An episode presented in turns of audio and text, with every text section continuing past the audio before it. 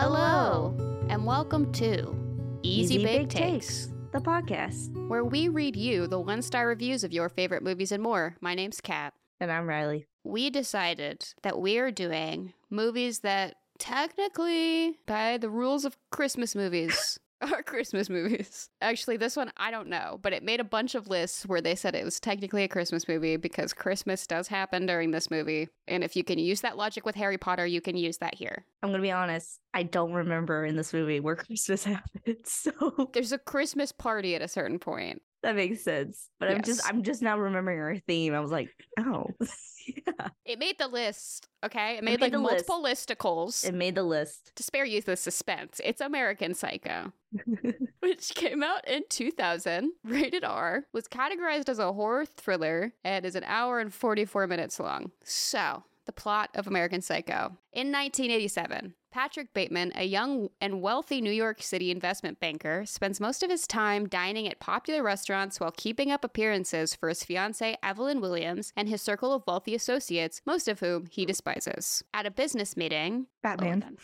ba- Batman.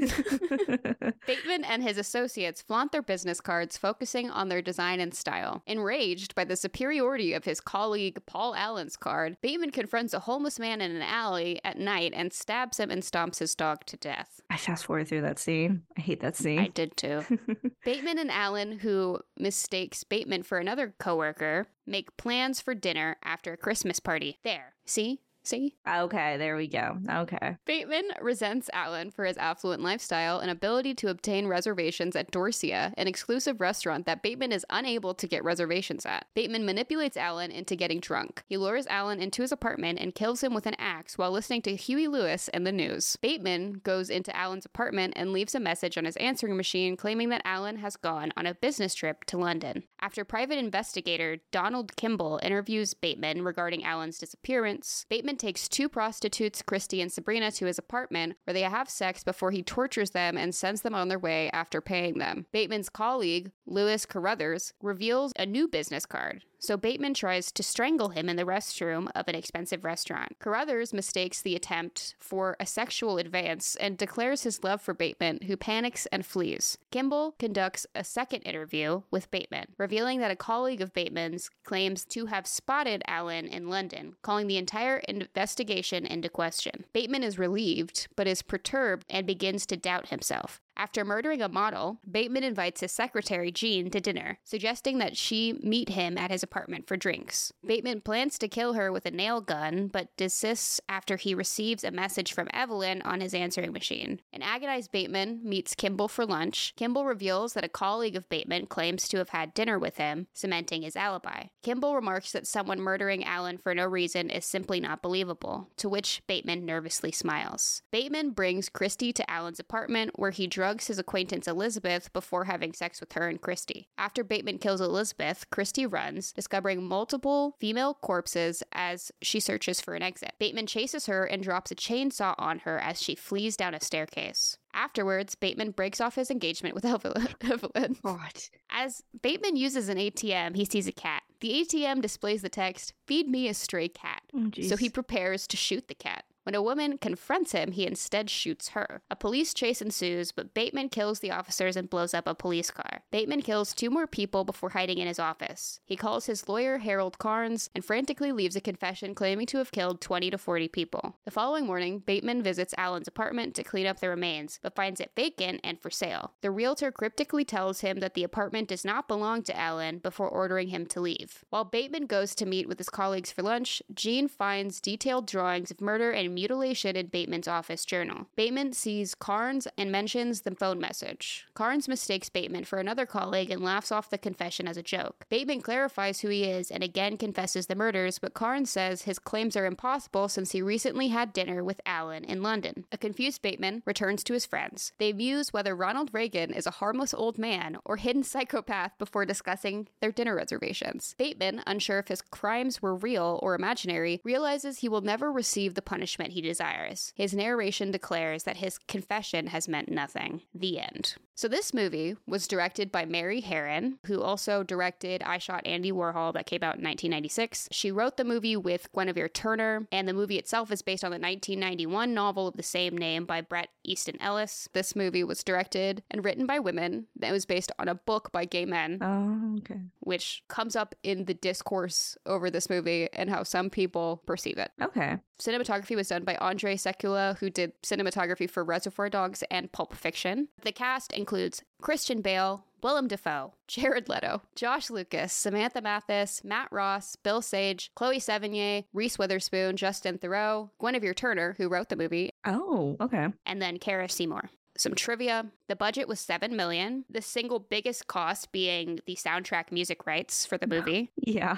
And it grossed 34 million. So this is another point that I have to just go with the discourse around this movie. So this film blends horror and black comedy to satirize 1980s yuppie culture and consumerism exemplified by Bateman. The film is an adaptation of the satirical novel American Psycho by Bret Easton Ellis, which was published in 1991 amid significant controversy over its graphic depiction of violence against women. And development of a film adaptation began in 1992 after Johnny Depp expressed interest and producer Edward R. Pressman bought the rights to the film. I wonder why was it made? Um, so we'll get there. It Okay. it went through a few changes in main actor and director. Patrick Bateman, the character, his first appearance was in the 1987 Ellis novel called The Rules of Attraction, in which his brother Sean is the main character. And I think there was one other book about Bateman after American Psycho. hmm And in the book, Bateman dies in a fire on a boat dock. Interesting. And for those of you who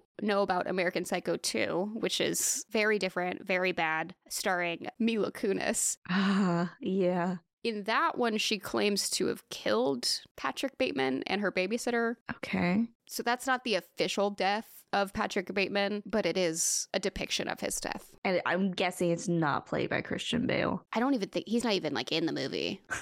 Yeah. The film is frequently a topic of memes. It has been said by some to be relevant due to its themes and satirical nature. So, David Cronenberg and Brad Pitt respectively became attached to direct and star, and Ellis was brought on to write the script. Cronenberg did not want to use any of the restaurant or nightclub material from the novel, which he considered boring, wanted to excise the violence, and mandated the script be 65 to 70 pages. Ellis considered Cronenberg's direction insane and ignored them. Ellis's departed significantly from the novel as he had, quote, been living with it for like three and a half, four years, end quote. It ended with an elaborate musical sequence to Barry Manilow's Daybreak atop the World Trade Center, a change which Ellis felt exemplified how bored he was with the material. Thank God that didn't happen. Thank God. then they brought on another writer, and David Cronenberg just left the film. That kind of sounds like for the best, Yeah, just given what we were, what we just read. I agree. So Mary Harron chose Bale to play Bateman, but because distributor Lionsgate's film sought Leonardo DiCaprio in the role, Harron was fired and replaced with Oliver Stone. Stone and DiCaprio left due to creative differences, so Harron was brought back.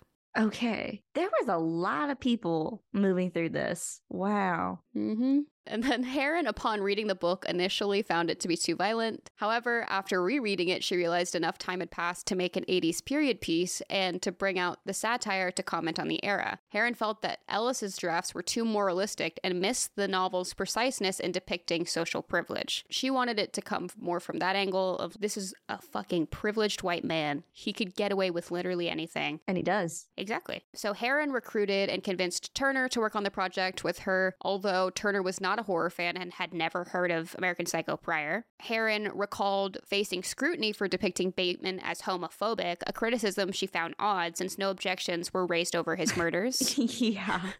That's funny.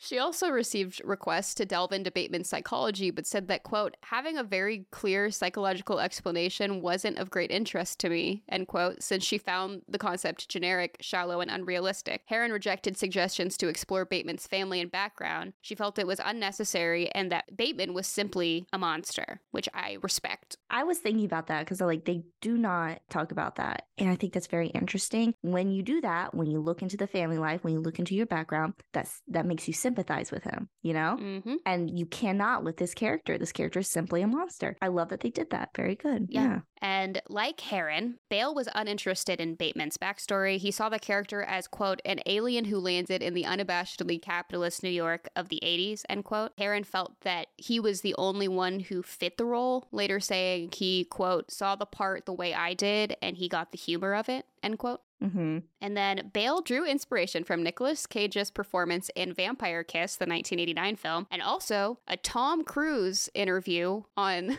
Letterman. Is it the one where he's like fake laughing and he looks like a maniac? Yes. I'm I'm- I'm 99% sure that's the one. Mm-hmm. He kept images of 1980s figures who he felt Bateman would attempt to emulate, such as Tom Cruise and Donald Trump. He never broke character during the shoot, did not socialize off camera, always spoke with an American accent, and worked out at a gym for hours to maintain Bateman's physique and followed Bateman's morning routine. Yeah, Christian Bale A method actor to the T. definitely is. I always forget he's not American. Yeah, and apparently some of the crew members, I think after the film had wrapped, heard him talk with a British accent and thought he was just like joking around.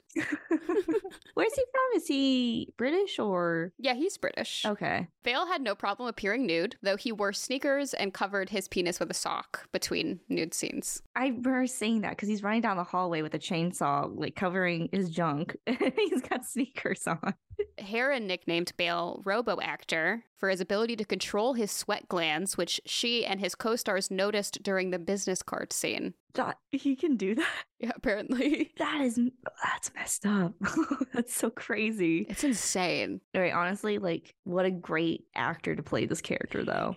Right? Scarily, oh wow, you're scarily fitting for this role. He is. Other than the times that he is like unhealthily lost weight for roles, he this is like the few times where I'm like, okay, maybe method acting does work and he's not really hurting anybody by the, the way that he's method acting, yeah. unlike one of his co-stars. Oh, yeah.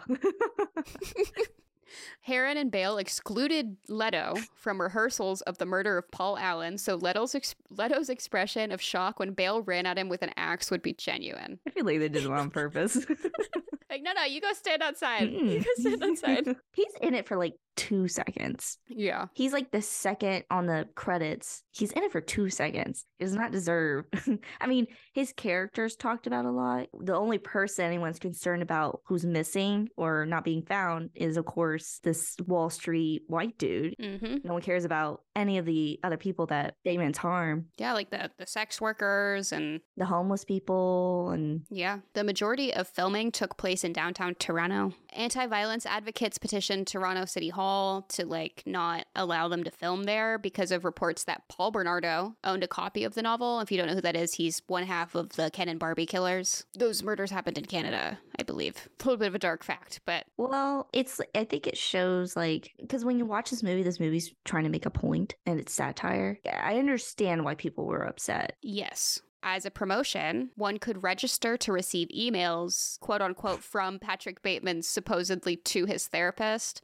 And Lionsgate also spent $50,000 on an online stock market game, Make a Killing with American Psycho, which invited players to invest in films, actors, or musicians using fake Hollywood money. So they had like a, they made a stock market game. Weird.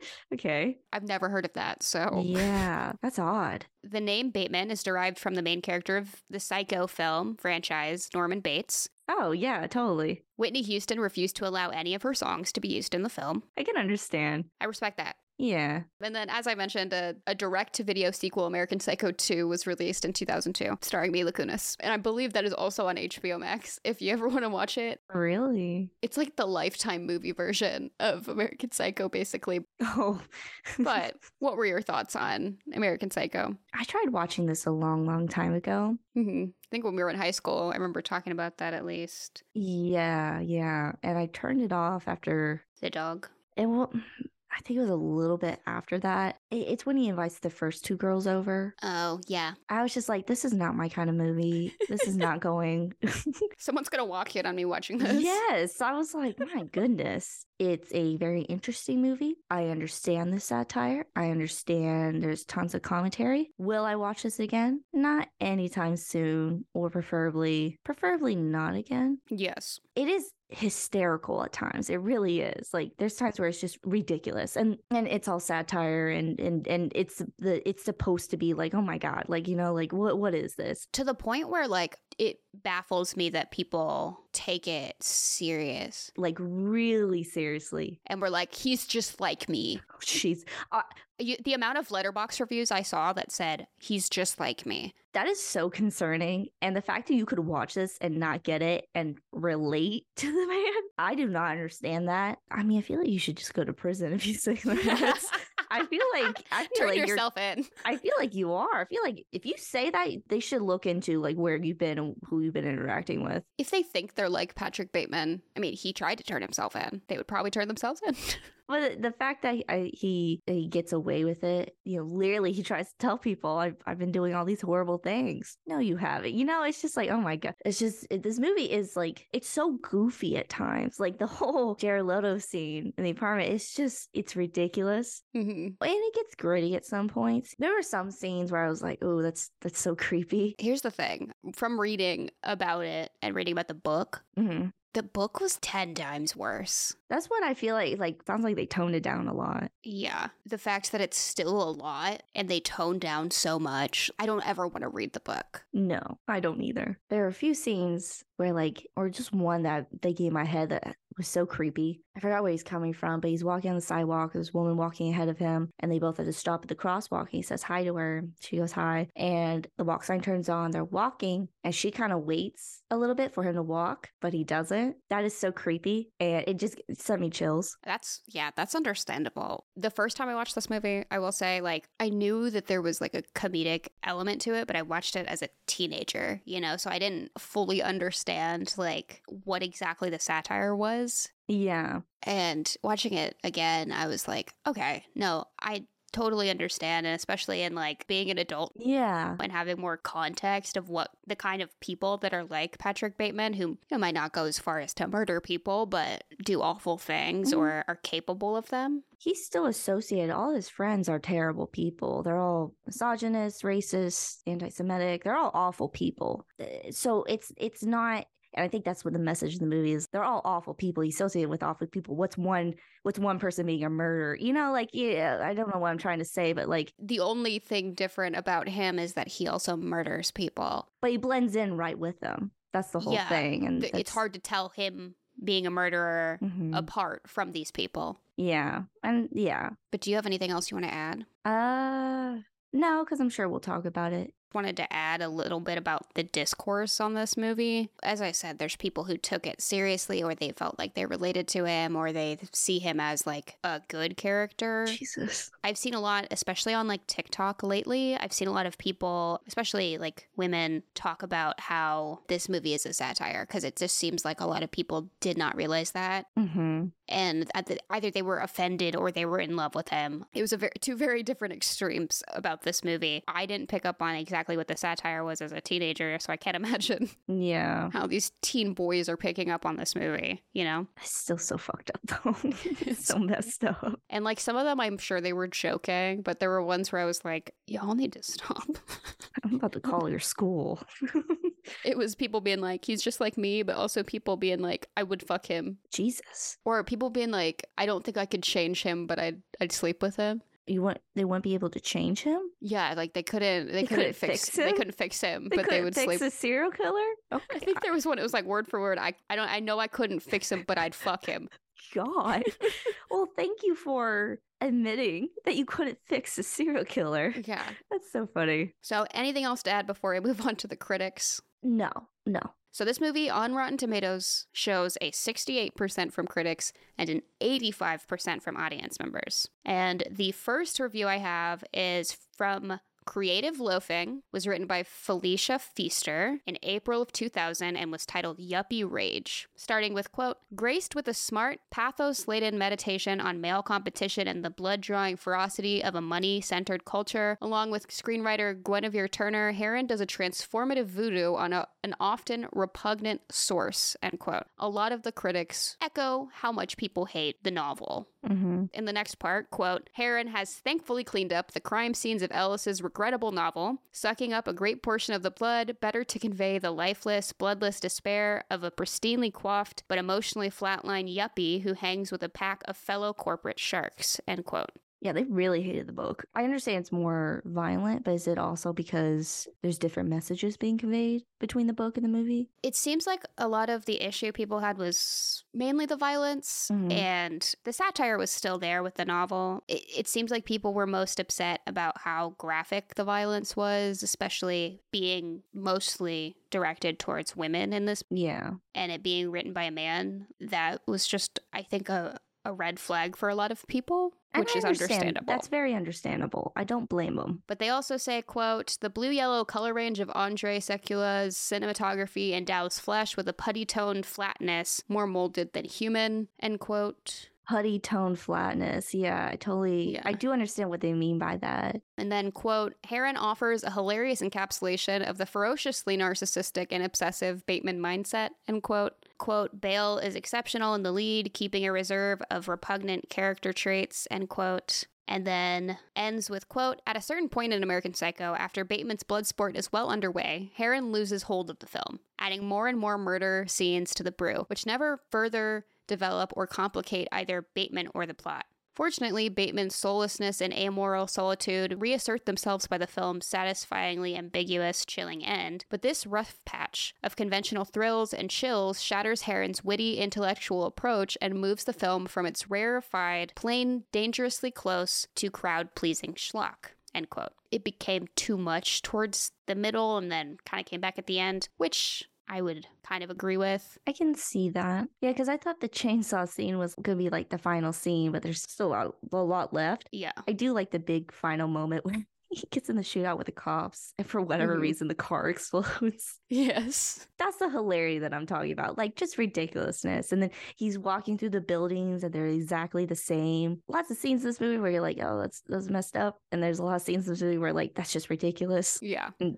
comedic. And I agree with what how they say that it doesn't develop or complicate anything Mhm. about it. Basically, like it doesn't add much to it, so why put it in there? Yeah. And maybe she wanted to keep specific parts of the book in there or whatever, but I understand that. And I think that's why partially probably why you wouldn't go back and watch it again. Yeah, the concept of this movie is about a serial killer, you know, going around killing Mhm. people, and it and it's very gritty at times. It's very explicit at times, and it's not going to be everyone's thing. I get it. hmm I get the satire. I get the commentary. I think it's very interesting commentary, but you know, overall, like it's still one of those movies. And some of it, like the exploding cop car, you could say like a lot of this stuff was probably just in his head. That's the other thing that I I wish I didn't know about this movie. I knew a lot about this movie, but I didn't know it was kind of pulling not exactly, but kind of a Fight Club thing where Spoilers. Well, I'm not. I didn't say anything. I didn't say anything.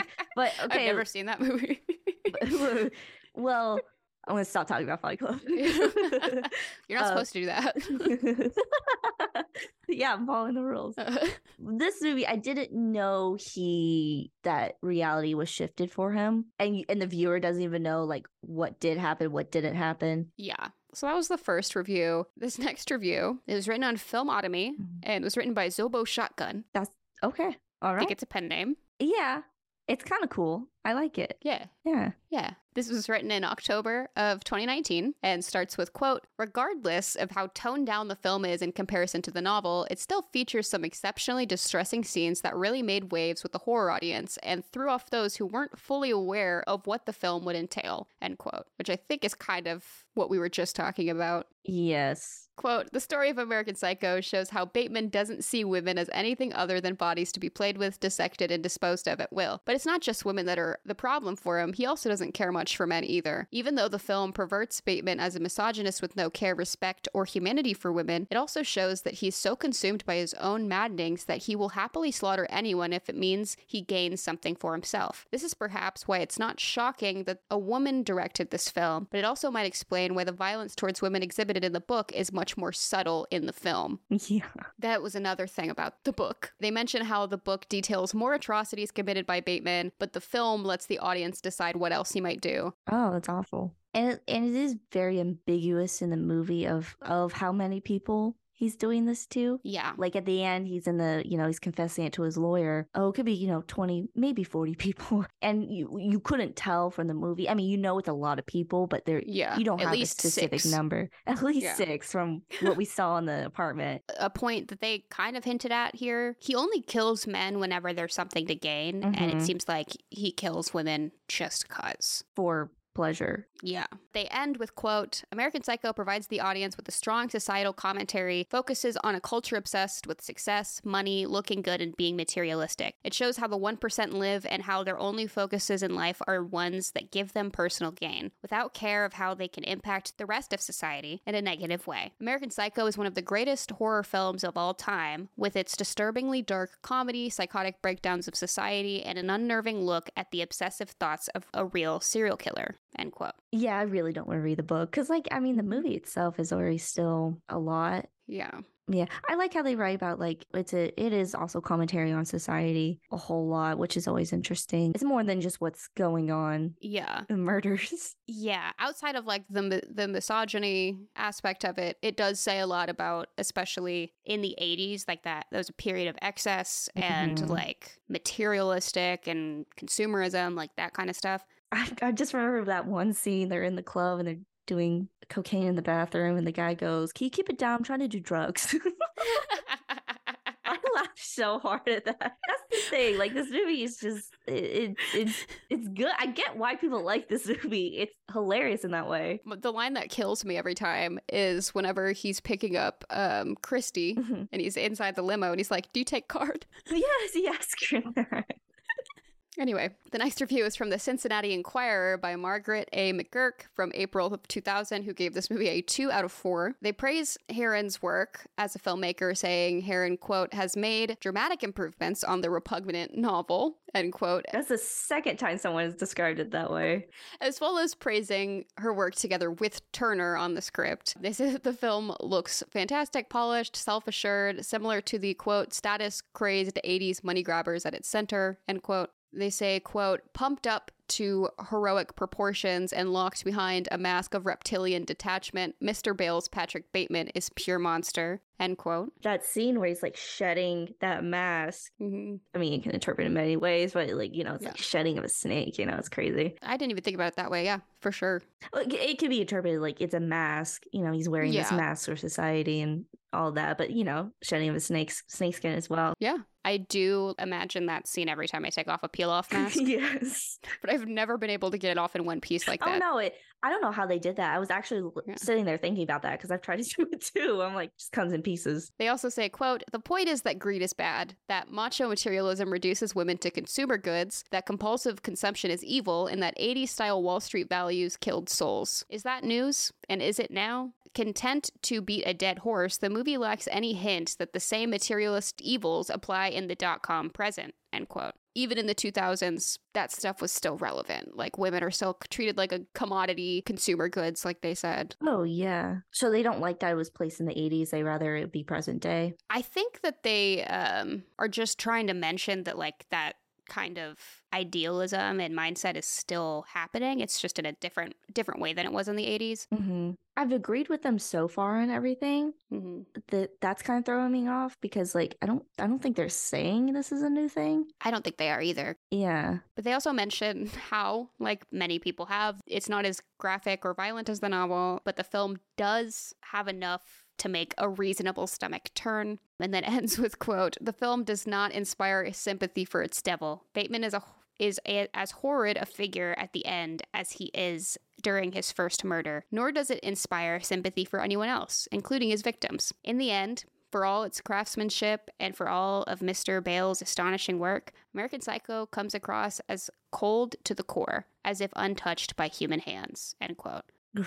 That is a fair point. I think it was part of the satire that the only person who was given any sympathy was Paul Allen. hmm But I understand what they mean by that. I think it was just more of a commentary than they realized. Yeah, I absolutely do think that's part of the commentary. I didn't I didn't think Oh, yeah. I didn't think otherwise. I think that's up to you as a viewer to produce that sympathy. Exactly. But the last review I have is the most recent one from In Their Own League by Kristy Strouse from 2020, who gives this movie a 4 out of 5, saying, quote, American Psycho is now 20 years old, and yet this psychological thriller bathed in hilarity and chock full of underlying social context is still as effective as it was then. This is primarily due to the amazing spot-on performance from Christian Bale and the confident direction of Mary Harron, end quote. And then, quote, in a lot of ways, these characters are all carbon copies and sort of empty, vain, and without definition. He's frequently worried about fitting in, and yet he recognizes that he's like everyone else. Patrick is commonly misidentified to the point where by the end, he's nearly pleading to have an identity, end quote. Very true. I really like that. I don't think I picked up on that, or like not what really, really saw. But now that they're saying it, that's it, it's coming together now. Yeah, because not only are they all shitty, they all are also just lumped together into this, like, They're all the same people. yeah, like literally down to getting confused for other people yeah. by people he works with. yeah, no kidding. They also say, quote, the difference with Patrick from the others is that he's got a lot going on on the inside. He may say in the final scene that his confession doesn't matter, but in this case, it's everything. He's in pain and striving for catharsis even if it isn't there, and that elevates him beyond a one-note so- psychopath, end quote. Quote, there are times where this film is satire at its best. It's also horrific, violent, and stomach turning. Yet, with the humor that weaves in and out of the film, he's also likable somehow because he knows he's unhinged and he doesn't hide it. That frees him, allowing his character to go down some disturbing paths. That until the near end, where things go haywire, is quite engaging, end quote. They say that this is where the film loses some of its steam. The buildup is too fast up to that point, and when it gets to its peak, it just isn't as effective. Yeah, I like I don't want to call him likable, I don't want to agree with that. No. but I understand like not likable, but like I don't know. I don't know what the word is, but you kind Like of I can admit he's funny in the movie. Yeah. That doesn't mean I like him. He has his moments. I'm not like, oh, he must be a good guy then, just because he's funny. I'm not saying that. Yeah, right. And I I don't think they're saying that he's a good guy No, either. No. No. I I get how they're like he's also likable somehow. Like I understand Yeah. where they're they can you can teeter on that line of Yeah. And then they say, quote, or does he really do these terrible crimes? That's the real question as the credits roll. He's not a reliable narrator. true. Did he hallucinate it, or was there something else here swept under the rug?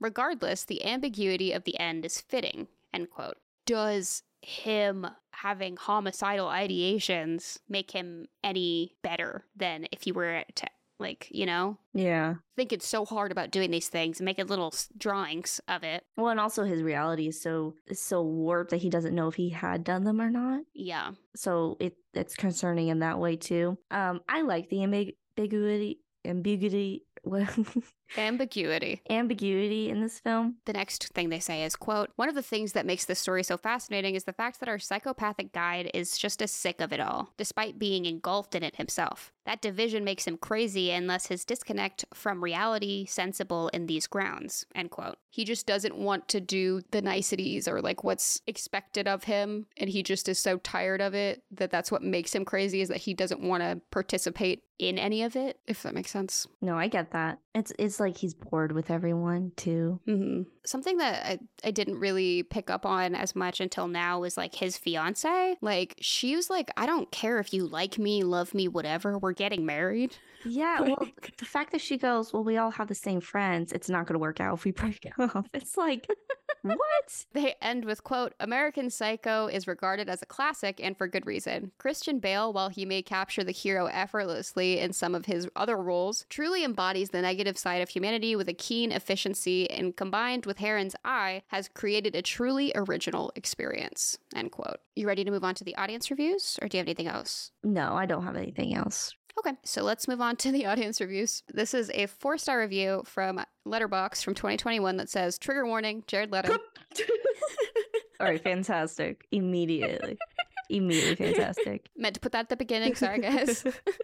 I have a 10 out of 10 from IMDb titled Excellent from 2006. And they say, I think this is the best adaptation of Bret Easton Ellis's book, and maybe the most adaptable, this yuppie representation of a serial killer is an unforgettable event and could be the best interpretation by Christian Bale. Christian Bale always builds his body according to every role. You think Leonardo DiCaprio could look like that? You, you have to see The Machinist to confirm it, and then he returns to his original shape with Batman Begins, etc. But this is a very introspective job, and you can tell how well he was communicating with his director, the one and only Mary Harron. Excellent. You can tell how well she knew the story and how much she liked it. Little jab at Leo.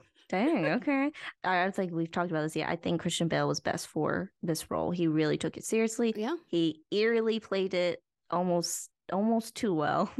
Mary Harron was like from the beginning, like, I want Bale. yeah. I mean, she said even like he saw the humor in it, like he understood the, Yeah, the he- script the way I did. He understood. But the next one is four stars from 2018 on Letterboxd. OMG, can't believe Patrick Bateman invented morning routines. The beauty guru jumped out. I was thinking that he was doing like his whole morning routine. I'm like, this is literally what mm. people do on TikTok. He was giving good advice too. He's like, you Yeah. can't use something that's alcohol based for your aftershave because it'll dry out your skin. Mhm. Like, like he's not wrong. literally was like, hey girlies. Good morning, my little Batemans.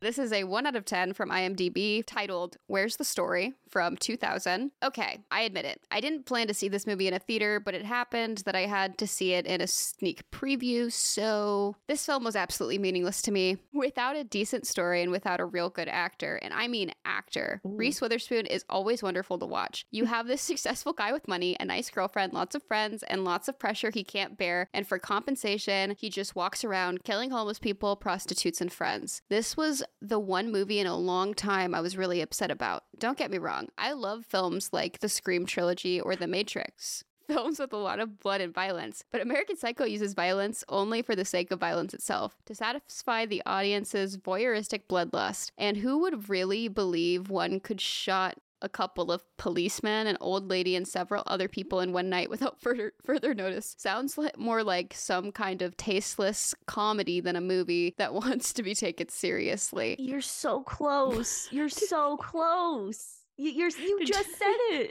You just said it. Did you finish it? Did you finish it? Did you? You're literally saying it's it's kind of like a comedy. Almost. It's almost like a taste.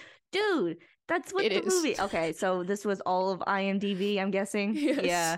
Just I someone include who. what God, they're Yeah. so close. You're so close to getting it. You're you're. Yeah. It's on the tip of your tongue, on the tip Yeah. of your brain. I like how the only nice thing they had to say was that they loved Reese Witherspoon. I love that. That was my favorite part. I love that so much. Always wonderful to watch. And they're not wrong. That's the one part.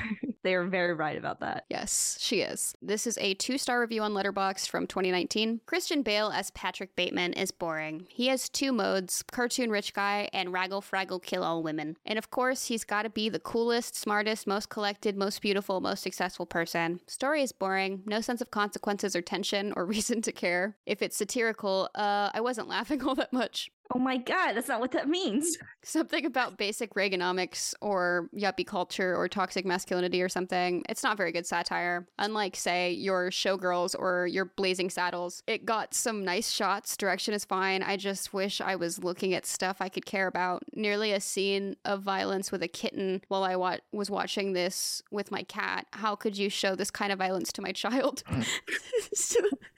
some bullshit, quote unquote, was it ever real stuff just makes me groan and care less about what's happening on screen. The 80s soundtrack surprisingly didn't do anything for me, nor did the various references to other violent things like Ch- Texas Chainsaw. Just felt like a waste of time that's either too subtle or not subtle enough. So I don't I don't think satire you're supposed to be laughing out loud every single time. And it doesn't necessarily mean it's funny, you know? Yeah, not in not in a ha- not funny ha ha.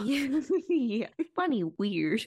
exactly. But th- this is another one where they like almost got it. yeah, it's there, buddy. I don't know. I I can't make you understand it. the lack of consequences is part of the satire. It's part of the commentary. In turn, that causes a lack of tension because you know he he's going to be able to get away with it. Yeah, that's their point.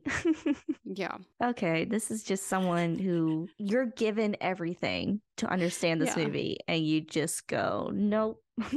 Yeah, I think uh, they did say at the beginning it's not for me. So I get it. It's just not for you, I guess. Uh, yeah. But their cat. Why would you show this to my child? I show this to my child. The next one is five stars from Letterboxd from 2021, and it just says "man moment." That's hilarious. It is. This movie is truly a, a man moment. Yep. Uh, one out of ten. IMDb. Oh. 2004, titled "Great Book, Terrible Movie." Oh Jesus! This is somehow worse than someone going like, "Oh yeah, I relate to uh, Patrick Bateman's character in the movie." He's just like me. yeah, this is almost worse. Like, oh, I didn't like the movie, but I love the book. like, ooh. yeah, but they say unbelievable. Read the book a couple of years ago on a holiday in Spain. Jesus. After reading, I thought it wasn't possible to make a movie based on this story. The horror was incredible. What a book. Now, some years later, I took the video home. Although the critics were not positive after the release, I checked IMDb. Moi? Okay. Are they kissing us? Yeah. Six, seven, not bad. But saw it yesterday and it is one of the worst movies I've ever seen. Bad director, bad actors, bad of storytelling. Spelled storytelling wrong. We did. No details, the best part of the book. Nothing. Really unbelievable how such a good book can be abused for such a bad movie. And they signed their name, Marcel. No details. The best part of the book. So the the part they took out the parts of the details about Patrick Bateman violating these women further is are you, you and you're upset? I get? I get liking the book because of satire, but you like the book because oh my god, this person's nuts. This is worse than anyone could go. This is bad. Yeah. This is a bad take. yeah, bad take. I do not. They didn't mention satire at any point. They just mentioned how the horror of the book was incredible. Jeez. Okay. The next one, no stars, 2018. Let's go any anywhere. Letterboxd. If it's all in his head, it's not a redemption, but a different condemnation. As men murder by the dozens, citing rejection or isolation as their motivations, it's clear that these sort of fantasies, rivalries, delusions are not really exaggerations. They're just rarely spoken aloud. But you can see them even in mundane behaviors, locker room talk or corporate policies or dating website questions. You can feel the violence under the surface. It is hard to hide. Patrick Bateman isn't a cliche of mental illness, though that interpretation is supported by pieces of the film, unfortunately, but of patriarchy, white supremacy, and empty liberalism. The filmmakers want us to focus on how fake he and everyone around him is, but the fact that they think he wouldn't go through with all of this is irrelevant. If he feels it, desires it, thinks it, he's dangerous. His conformity with the empty words and norms of corporate Wall Street monsters, his interchangeability with the other suits, even in the eyes of the other suits, only shows how awful they all are. I think that's what we were talking about earlier too, with Mhm. them like they're all terrible, terrible people, and he's the same as them. So what's to Yeah. say? This is a very well written opinion of this movie. I Yeah, that's what I was trying to say earlier with like, it's not better that he's just thinking about these things. yeah, But they said it better. this is a well written, very well written version Yeah. of what we were talking about earlier, what you were Mhm. saying earlier. It, it, it really isn't. It's not a it's not a redemption just because he might not have actually followed through. Yeah, just because he didn't do it doesn't matter. He's still thinking about it. Mm-hmm. Reality's warped, so he doesn't know if he did it or not. So it doesn't Yeah. matter. It it yeah. It's just so good. It's so true. Like Mm-hmm. these thoughts happen. These things are hidden. They're just hidden better. Mm-hmm. They don't get said aloud. They're implemented into everything, Mm-hmm. Especially fucking empty liberalism. Like I think someone mentions it later in the beginning when he's like, "Hey, don't don't be anti-Semitic." Yeah, exactly. Well, yeah, but he's still casually he's still hanging out with these people, Yeah. still considers these people friends, even though these friends are saying horrible things. Yes. It's also in the dinner scene in the beginning Mhm. where he's listing off like we gotta solve world hunger, we gotta we have to stop terrorism, we gotta we gotta help we gotta help people, guys, and it's just so fucking fake. it's just so Mhm. fucking It's empty. It's empty. It's empty. It's just so Um, yeah. he acts in a very like racist way when he's talking to the investigator too like he starts acting like prejudiced against black people when he's like trying to clear his name did you catch that part I don't remember. What did he say? the investigator brings up Huey Lewis and the News and like their new album and he likes it and Patrick is pretending like he doesn't like it and then like he doesn't like music made by black people and like Oh well, I yeah, I I bet he did. I must have missed that. Yeah. yeah you know he just like flips to like to move forward in life to clear his name or whatever Oh yeah, just to get ahead in any way, absolutely. Yeah. This next one is a 1 out of 10 from IMDb titled Pretentious Silver Spoon Fed Crap from 2001. After hearing rave reviews from questionable sources, I watched this movie and found myself disgusted. To be quite honest, there was one scene, the chainsaw chase, that was interesting, as well as thrilling, although it did nothing to help the rest of the film. Although I have not read the novel, I plan to, but the silver screen version seems to have been a method of trapping critics and film snobs into praising a film pra- praising a movie that was chock full of hammed up acting and let's see who we can confuse direction. Who are his questionable sources? I want to know who they who he's referencing there. I wonder if they read the book. If they were disgusted by the movie. This was in 2001, yeah. I, I kind of see what they're saying with like it was just a method of trapping critics and film snobs into praising it. Mm-hmm. But I don't think it's as I don't think it's that bad. Yeah. It has its issues, obviously, but like at the end of the day, every issue that someone's brought up has been like a that's literally part of the commentary kind of thing. Mm-hmm. Yeah, with this person, I don't know. I just The commentary, even if you realize it's there, it doesn't mean you have to sit through it. no, and that's kind of how I feel. But we'll get we'll get to that when we. Yeah.